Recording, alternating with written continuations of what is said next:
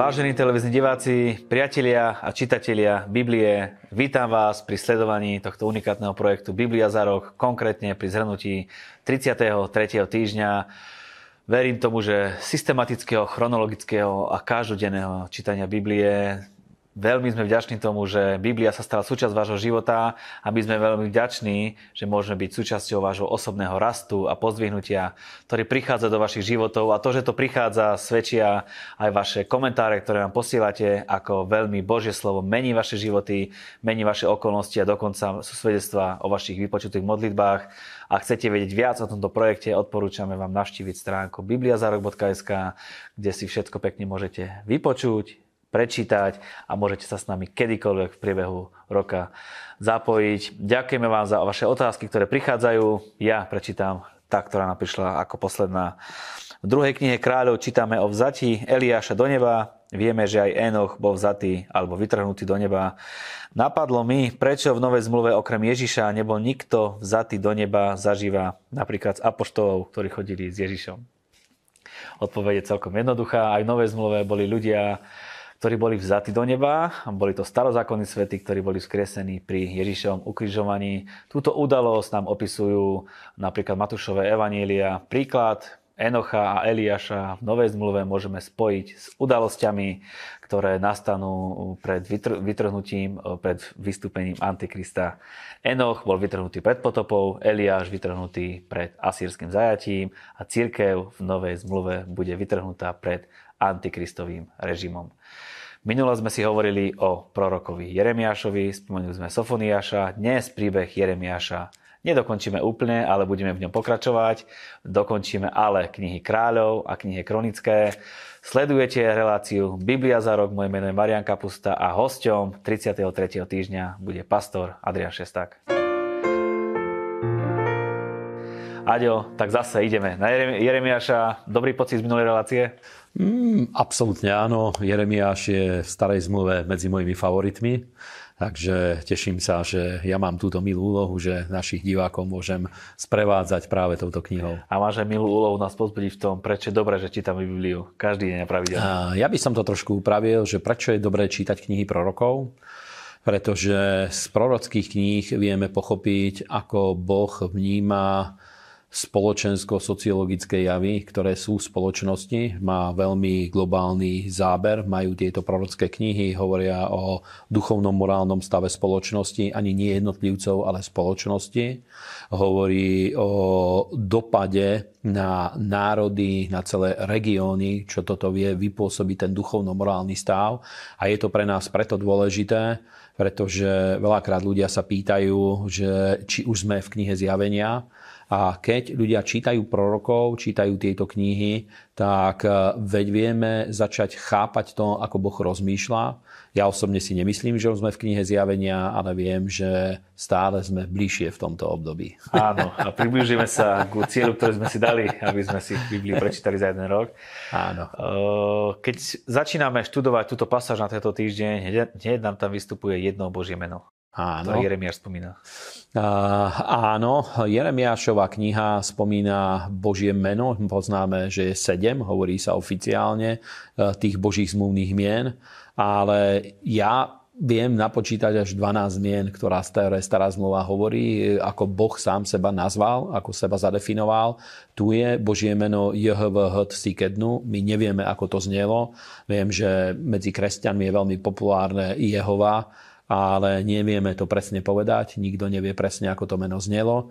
Ale je tam Jehvh-Tzikednu, to znamená, že ja som vaša spravodlivosť, alebo Hospodin je naša spravodlivosť, vedeli by sme povedať, tak ako sme zvyknutí o tom hovoriť. A je zaujímavé, čo by som povedal, že toto Božie meno vyslovene sa vzťahuje na Mesiáša, čo nám hovorí, že Božie meno Jehova sa vzťahuje aj na Božieho Syna, na celú Božiu Trojicu.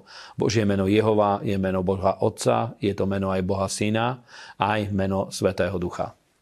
Amen, ďakujem Bohu. Amen. Či nie je moje slovo ako kladivo rozrážajúce skalu? To je Jeremiášov výrok na konci kapitoly. Je veľmi silný, mám ho veľmi rád, pretože hovorí o tej moci, sile, autorite Božieho slova, že Božie slovo je ako oheň. A skutočne, keď Božie slovo je kázané v pomazaní, keď prehlasujeme Božie slovo, hovoríme Božie výroky, kážeme evanjelium, tak je ako oheň a ako kladivo rozbijajúce každú skálu a vie sa dostať skutočne k srdcu ľudí. Svätý Duch je ten oheň, ktorý je v Božom slove, a Božie slovo samotné je ako to kladivo, ktoré vie rozraziť každú skálu, aby cez tú tvrdosť, ktorá je v srdci, dostalo sa Božie slovo až do hĺbky, aby ľudia sa mohli znovu zrodiť a poznať Pána. A takisto výroky, ktoré hovoril Jeremiáš alebo proroci, mali tento účinok, pretože vedeli ľudí priviesť k pokániu. Čítali sme si aj o podobenstve o figách. Áno, podobenstvo o figách je veľmi dobré.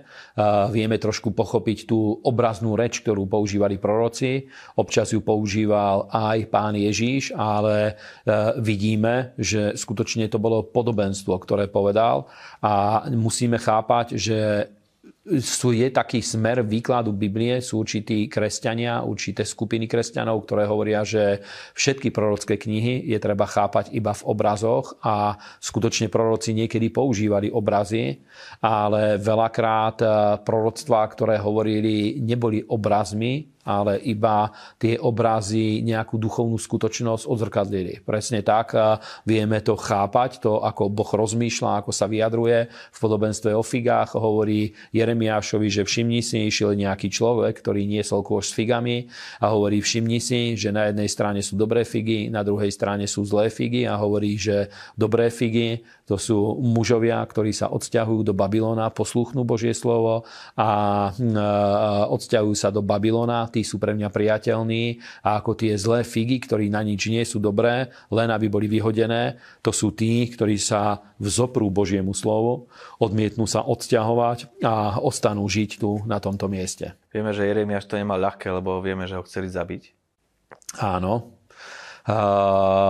Jeremiáš stále mal prenasledovanie a musíme chápať práve to, že aj tých ľudí trošku je treba chápať, pretože Jeremiáš v pomazaní Svätého Ducha, ako aj minule sme hovorili v tej minulej časti, keď sme vykladali, on pochopil skrze Svätého Ducha tú dobu, v ktorej sa nachádza Izrael.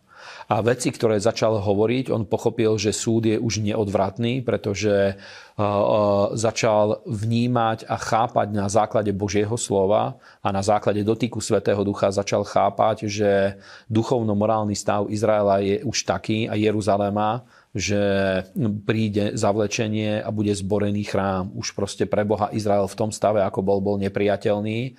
A keď hovoril tieto myšlienky, zase tí ľudia, ktorí absolútne verili, že práve preto, že majú chrám, Boh je s nimi, on keď toto hovoril, to v nich spôsobalo obrovský hnev, agresivitu a chceli ho prenasledovať, chceli ho zabiť, chceli ho uväzniť, a stále to spôsobovalo tento boj voči nemu. Dokonca povedal nejaké myšlienky, ako môžu prežiť v Babylone.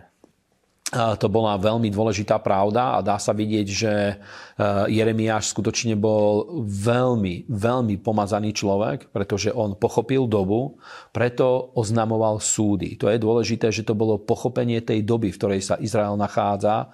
Pochopil, že čo sa začne diať, tie kroky, ktoré nasleduje tá situácia, v ktorej ten stav, v ktorom sa nachádzal Jeruzalém a v ktorom sa nachádzalo Judsko, a zároveň keď už vedel, teda, že bude presťahovanie, Boh mu dal múdrosť, čo majú robiť, aby prežili. A hovorí veľmi zaujímavé veci. Hovorí, že kupujte domy, saďte vinice, žente sa, plodte deti, svojich synov, svojim synom hľadajte nevesty.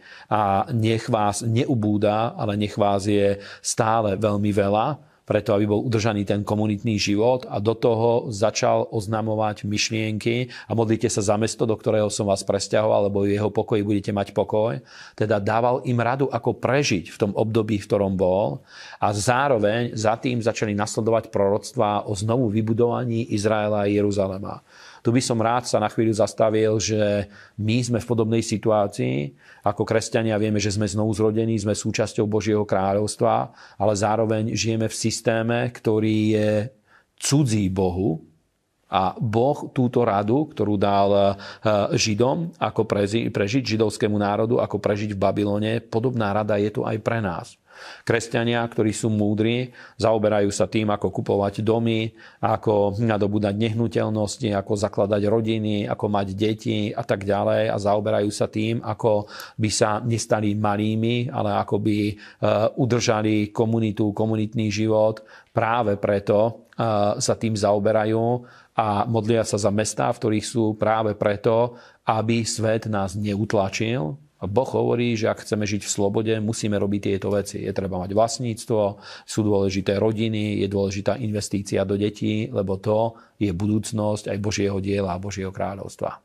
Ďalej, jeden fantastický výrok. Ja znám myšlienky, ktoré o vás myslím. Áno, to je veľmi pozitívne slovo, je to veľmi silný výrok. A to je jedno z tých slov, ktoré v proroctvách vieme vzťahnuť aj na seba.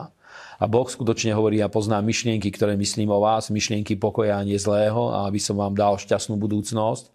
A je to paradox, pretože skutočne Jeremiáš, aby sme pochopili tú atmosféru celej tej knihy a v celosti, keď to chceme pochopiť, on oznámil pochopil tú dobu, kde sa nachádza Izrael momentálne, ale Božie myšlienky aj tak boli stále dobré aj o ľuďoch, aj o Izraeli, ale Jeremiáš oznámil súd za hriechy, ale Boh naďalej túžil požehnať Izrael. Naďalej túžil vybudovať Jeruzalém. Nechcel, aby sa to stalo. To bol následok hriechov ľudí. To nebolo niečo, že ako niekedy my máme tendenciu chápať to tak, že Boh sa rozhneval a bol zlý na nich. Hej? Teraz tú prchlivosť a ten hnev chcel na nich vyliať. Božie myšlienky o ľuďoch, o Izraeli, o Jeruzaléme naďalej boli dobré, rovnako sú ako o nás, ale zároveň hovorí, že následky hriechov, čo prinesú. Ale jeho myšlienky a jeho túžby naďalej sú dobré. Ak niekto hľadá verše o uzdravení, tak Jeremiáš je komplexný, ponúka nám aj toto. Áno, aj v minulej časti som to spomínal. Máme tam ten verš, ktorý práve Dodie Osteenová, Johnova manželka, cez to prijala uzdravenie, ktorý hovorí, že priložím ti liek na tvoju boľavinu a uzdravím ťa od tvojich rán a od úderu. Teda vieme z toho prijať aj zasľúbenie, vieme to stiahnuť na to, že Boh vie obnoviť a uzdraviť naše telo. Zároveň to bolo proroctvo o Izraeli, lebo bral to tak, že to je ako keď niekto, nevhodne sa oblieka, nevhodne strávuje a tak ďalej a na jeho tele sa to prejaví, jeho zlá životospráva tým, že telo prestane dobre fungovať a ochorie. Takým spôsobom Boh vysvetľoval aj udalosti, ktoré prichádzali na Izrael a Jeruzalém, ako keď je choroba, ale hovorí, že on aj na to má liek, a zároveň začal hovoriť pozitívne proroctvá. My v tejto časti, ktorú teraz sme študovali, preklopili sme sa do veľmi pozitívnych proroctiev. Dostali sme sa z toho oznámenia súdov. Dostali sme sa do obdobia, kedy Jeremiáš začal oznamovať to, ako prežiť v Babylone. A zároveň veľmi silné pozitívne proroctvá, začal hovoriť o znovu vybudovaní a obnovení Jeruzalema. Hovorí o 70 rokoch. 70 rokov, rád by som povedal, to hovorí, že prečo 70 rokov?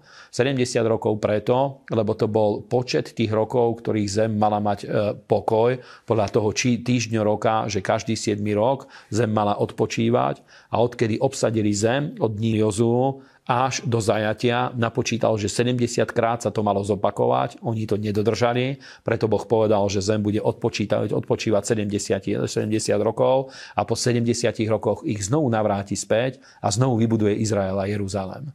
Teda bol oznámený súd, následok, on pochopil tú dobu, že to je neodvratné, ale zároveň začal oznamovať dobré veci, aby ľudia, ktorí to príjmu, mali pred sebou nádej a víziu a videli, že Boh ich požehná a ešte sa s nimi naplnia Božie plány. Oznamoval dobré veci, pozitívne veci a oznámil prvý raz spomenul pojem Nová zmluva. Áno, v Jeremiášovej knihe prvýkrát sa spomína Nová zmluva. V starej zmluve Boh prvýkrát oznámil to, že uzavrie novú zmluvu s domom Judovým a nie zmluvu, ako bola z Egypta, keď vyšli z Egypta, ale hovorí, že podstata novej zmluvy bude, že Boh dá svoje zákony do ich vnútra.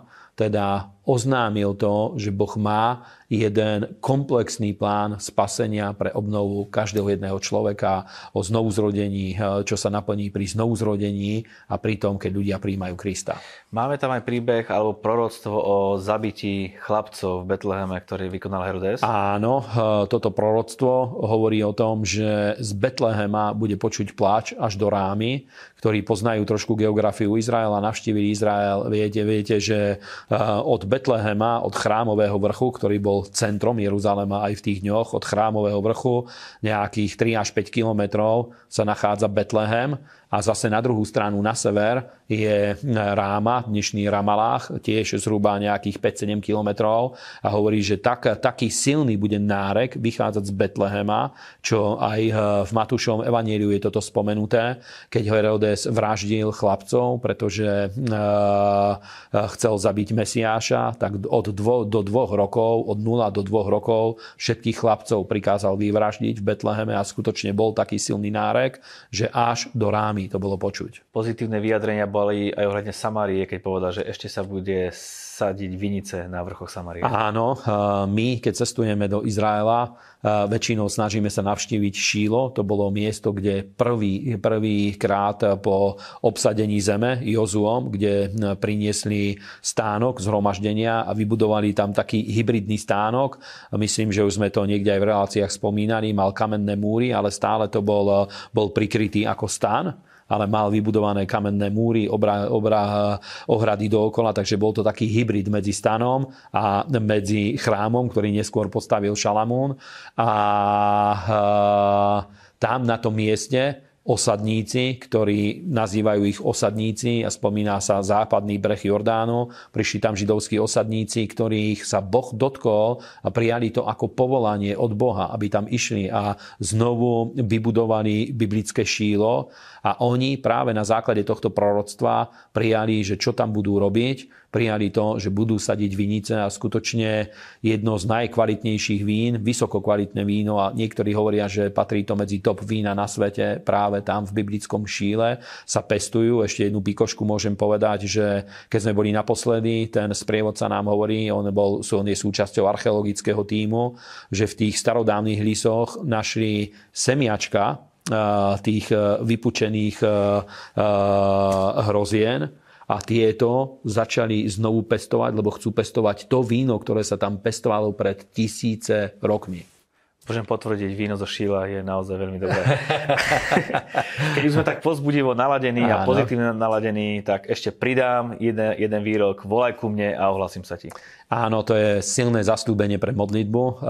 Našim priateľom ho dávam do pozornosti, lebo určite aj pre nás, pre kresťanov je to veľmi silné. Boh povedal, volaj ku mne a ohlásim sa ti a oznámim ti skryté veci a tie, ktoré nepoznáš. Teda vzťah s Bohom je veľmi vzrušujúci a veľmi dynamický. Vieme, že Jeremiáš sa dostáva do väzenia. Áno. Bol zvitok, ktorý bol aj zničený kráľom Joachimom. Áno. V Jeremiášovi tak silne bolo to povolanie a pomazanie. Áno. Keď sa dostal do väzenia, tak toto poviem, keď sa dostal do väzenia, v ňom veľmi horelo Božie slovo. On aj povedal, nebudem to oznamovať, povedal som si, nebudem viacej hovoriť v jeho mene, ale je to silnejšie ako ja.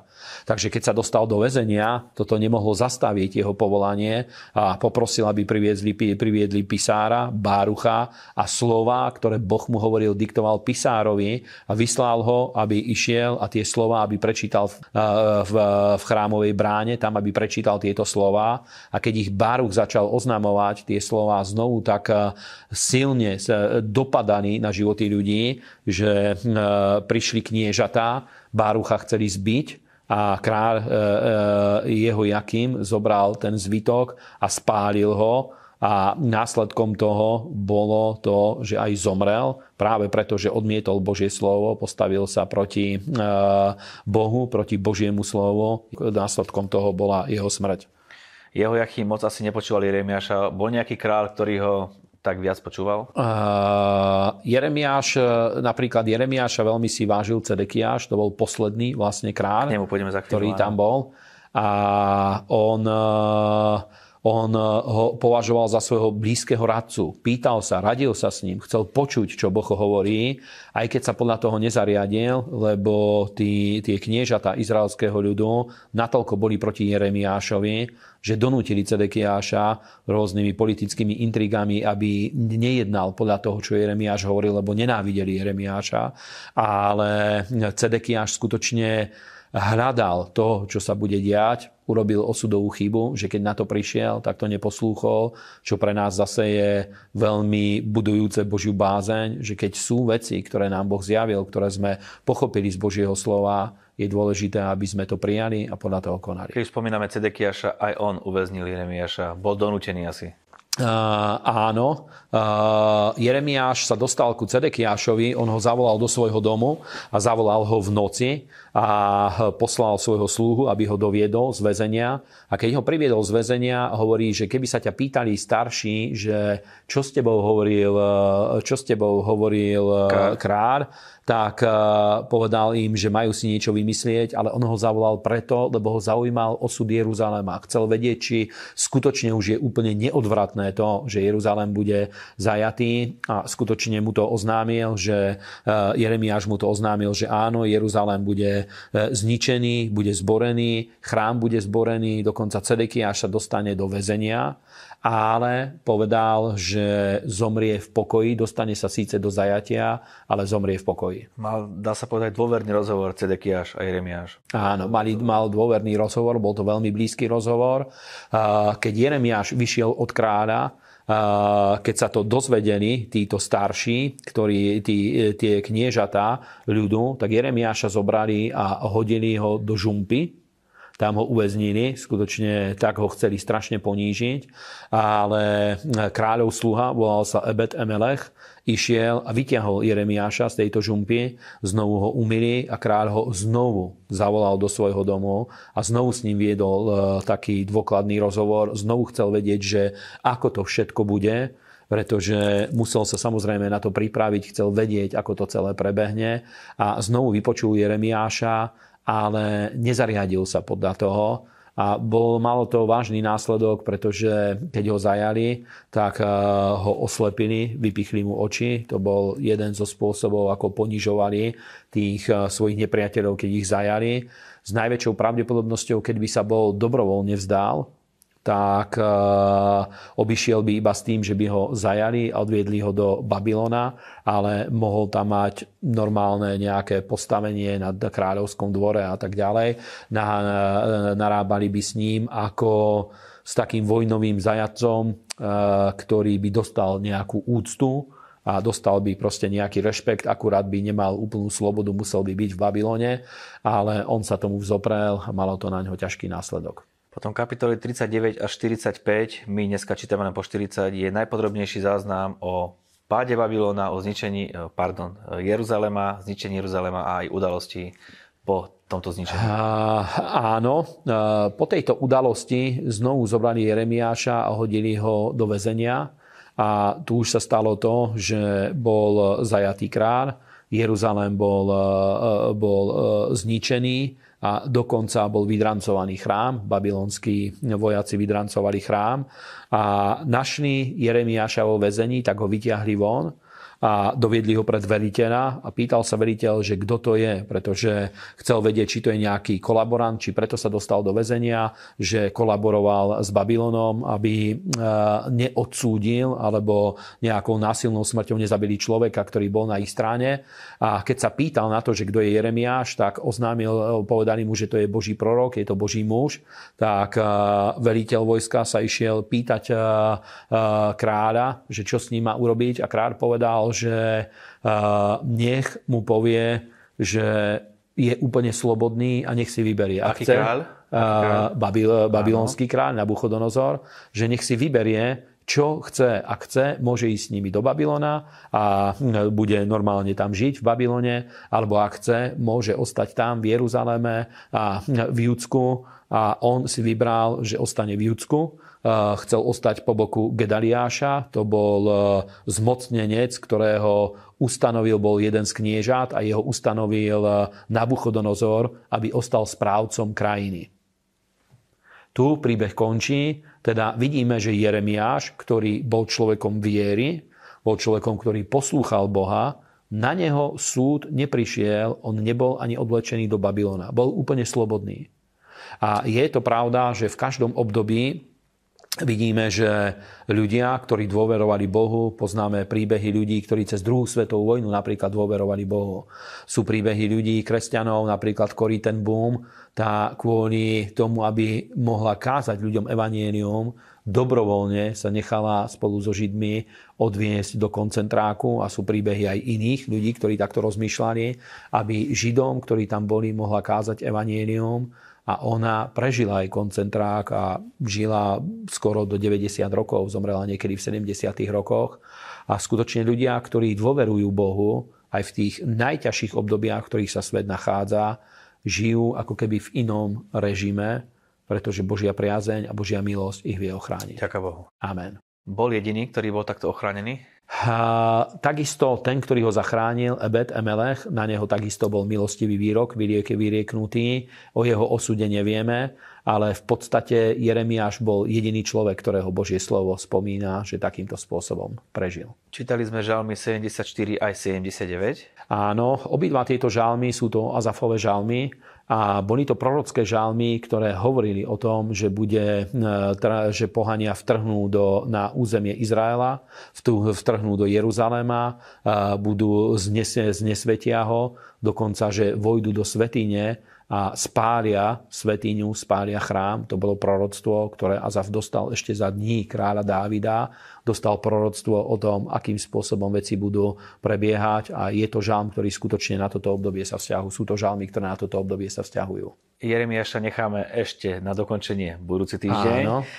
Teraz sme v druhej knihe Kráľov, ktorá končí nádejne tým, že nezničí sa izraelský národ úplne a prichádza Dávidovská dynastia. Áno, z Dávidovskej línie bol, aj to budeme čítať, ale až neskôr, bol Zorobábel, syn Salatielov, ktorý obnovil Jeruzalém. Aj za dní Ezdráša, aj za dní Nehemiáša zohral dôležitú úlohu. Proroci, ktorých budeme neskôr študovať, Ageus, Zachariáš, Malachiáš, práve v dňoch týchto ľudí vystupoval a on bol z Dávidovskej línie. Teda obnovila sa aj kráľovská línia, celý Izrael bol obnovený. A v podstate to, čo ten príbeh zničenia Jeruzaléma je v takej jednoduchšej forme spomenutý na konci kráľovských kníh. Ešte sme čítali aj knihy Paralipomenon, záver, ano. 36. kapitolu, kde celý tento scenár sa opakuje s tým, že už tam je premostenie, že perský Cýrus vydal verdikt o oslobodení Židov a ich možnosti navrátiť sa späť a vybudovať znovu chrám. V konce je tam napísané, že aké požehnané to je pre úrodnú zem, aj pre zem, že sa to takto celé obnovilo. Áno. Áno. Spomínáš Dávidovskú dynastiu, alebo tú líniu, áno. Bola prerušená? Prestali kráľovať, hej, že tá kráľovská vláda na 70 rokov nebol ani kráľ ustanovený nad Jeruzalemom a nad judskou zemou. Ale keď sa vrátili, tak pokračovali v tej línii, hej, že bol knieža ľudu, bol Zorobábel, najvyšší kňaz bol Jozua, syn jeho Cadokov a oni prišli ako vodcovia toho ľudu, hej, že tá kráľovská línia pokračovala ďalej už v inom režime, pretože Izrael nemal tú slobodu, ale to sa budeme neskôr tým zaoberať, boli pod správom Medskej ríše, potom gréckej a potom aj rímskej. Prekvapivo, veľmi dobre sme to zvládli, veľmi rýchlo sme to zvládli, naozaj veľa informácií v krátky čas. Ešte nám, prosím ťa, povedz, čo budeme čítať na budúce. Prečítame si, dokončíme Jeremiáša, áno. A pôjdeme na pláč Jeremiášov. Oblačíme si? Pláč Jeremiášov, to je jeho modlitba nad tým, čo sa udialo a prečo sa to udialo. Je to jeho modlitba pokánia v podstate za hriechy Jeruzalema a Judska. A vyvrcholenie Jeremiáša je tiež zaujímavé, pretože hovorí o tom, síce vieme, že nešiel do Babylona Jeremiáš, ale poslal tam Bárucha, znovu pisára, a napísal proroctvo o zničení Babylona. Teda Izrael sa dostal do zajatia, ale Jeremiáš už mal proroctvo aj o zničení Babylona. A budeme čítať to, ako pod vedením, myslím, Johanana, a sa vybrali Židia späť do Egypta. Jeremiáš ich upozorňoval, aby sa nebáli ísť do Babylona, ale oni aj tak sa rozhodli, že nechcú ísť do takéhoto potupného zajatia. Rozhodli sa, že pôjdu žiť ako cudzinci do Egypta, čím samozrejme porušili Božie slovo, pretože pri Mojžišovi Boh povedal, že za žiadnu cenu nemá sa Izrael vrátiť späť do Egypta. A na to ich upozorňoval Jeremiáš, že aj tak neujdu súdu, ktorý príde skrze Babylon, lebo im oznámil, že aj Egypt bude zničený práve Babylonom, babylonským kráľom Nabuchodonozorom, a o týchto veciach budeme čítať a rozprávať v ďalší týždeň. Aďo, čo k tomu dodať? Veľmi dobrá, svieža relácia. Veľmi dobre sme to podali. Mám z toho veľmi dobrý pocit. Áno, ďakujem. Teším sa a verím, že aj naši diváci si obľúbia Jeremiášovu knihu tak ako my dvaja. Obľúbte si, lebo prichádza vyvrcholenie knihy Jeremiáš, prichádza pláč Jeremiášov alebo náreky podľa toho, aký preklad čítate. My vám prajeme veľa požehnania, nech veľa zjavenia príde aj z týchto dvoch kníh do vašich životov, a my vám ďakujeme za to, že sa stávate partnermi tejto služby, lebo vďaka vám a vašim darom, ktoré nám posielate, vieme tento projekt šíriť k takým ľuďom, ktorí chcú spoločne s nami začať študovať Bibliu a chcú jej porozumieť. Prajeme vám úspešný týždeň pri čítaní Biblie.